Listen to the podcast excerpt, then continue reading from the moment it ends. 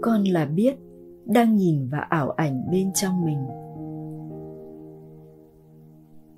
Trên đồi Ba Vì, sau một buổi thiền cảm nhận không gian của biết, một học trò tò mò hỏi Trong Suốt: khi con thiền cảm nhận không gian của biết, con cảm thấy rất đầy đủ, hạnh phúc, cảnh rất đẹp, không vấn đề gì cả. Nhưng sau buổi thiền lại quay trở lại với cảm giác bình thường. Ngày xưa con tò mò về thầy. Tại sao đời sống của mình khổ thế này, mà sao trông thầy lúc nào cũng có vẻ tự tại thong dong? Nên con tự hỏi, trạng thái con thấy lúc thiền đó có phải là trạng thái sống của thầy không? Thầy Trong Suốt trả lời: thầy chỉ khác các con ở chỗ là thầy không quay lại nữa. Còn các con sau khi thiền xong lại quay lại là cái người ngồi trên ghế và ngày mai phải giải quyết bao nhiêu chuyện. Tại sao các con lại quay lại? Tại vì suy nghĩ bắn ra tôi là người này và các con đồng ý với nó. Còn thầy thì cứ rộng mở thế này thôi.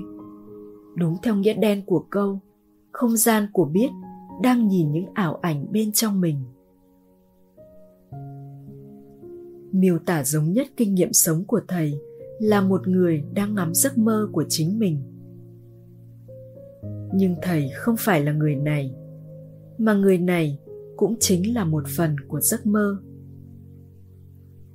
Nhân vật thầy cũng chỉ là một trong những ảo ảnh trong không gian của biết. Các con cũng thế thôi. Nhưng khi các con quên thì tự nhiên từ không gian biến thành người này, hai chân hai tay, không thoát ra nổi, nhốt chặt vào trong cái ảo giác này. Đó là tại sao phải cần môn vô ngã và không có thật. Không có tôi và không có thế giới để phá cái ảo giác đó. Bản chất các con vốn là cái không gian này rồi. Tự thế, không cần phải luyện gì cả. Nhưng bỗng nhiên lại tưởng tượng ra rằng có hai thứ trên đời này. Nhà Phật gọi thứ nhất là có tự ngã và thứ hai là có tự tính. Hay nói cách khác là có tôi và có vật.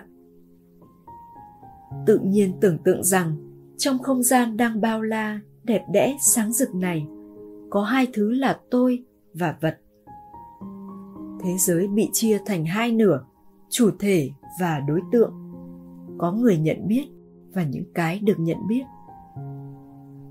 Còn bảo rằng không gian này không thể chỉ bình yên và rực rỡ thế này thôi, mà phải có tôi và vật. Sau khi tưởng tượng ra tôi và vật rồi, thì bắt đầu nhận mình là phần tôi và tách rời khỏi phần vật. Thế là tất cả đời sống của luân hồi bắt đầu sinh ra. Tu hành là các con quay trở lại trạng thái lúc đầu, trạng thái nguyên thủy này. Trạng thái nguyên thủy là trạng thái không bị lừa rằng có tôi và vật nữa. Chỉ thấy không gian của biết sáng rực rỡ này thôi. Thế giới của thầy sáng hơn các con rất nhiều. Không phải là ánh sáng vật lý, mà là ánh sáng của sự biết. Mọi thứ hiện ra rõ ràng. Khi thực hành trở về trạng thái nguyên thủy, các con phải đi qua ba việc.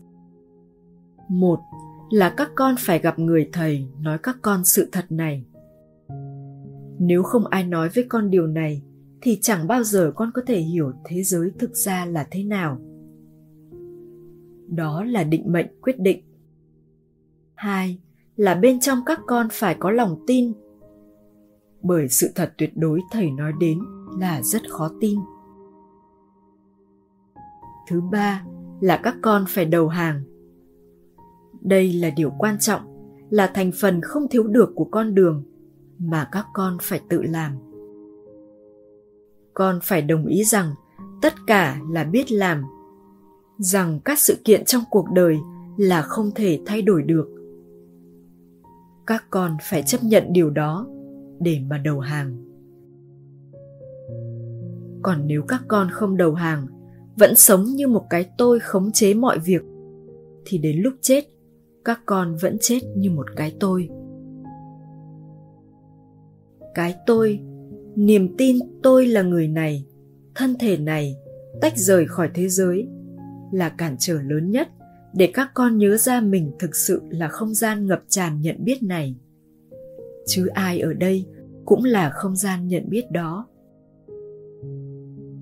Có thể cái ảo ảnh tôi tách rời khỏi thế giới vẫn đang còn, nhưng với sự thực hành đúng, nó sẽ mờ dần đi theo thời gian. Một ngày nào đó, nó sẽ biến mất.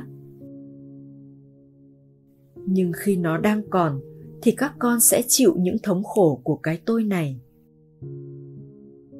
Ảo giác tách rời rất khổ. Các con ở đây, ai cũng cảm giác phải tách khỏi một cái gì đấy. Tách rời dẫn đến thiếu thốn, khổ sở. Những thống khổ đó nhắc nhở các con rằng phải thoát khỏi ảo giác đi. Khổ lắm.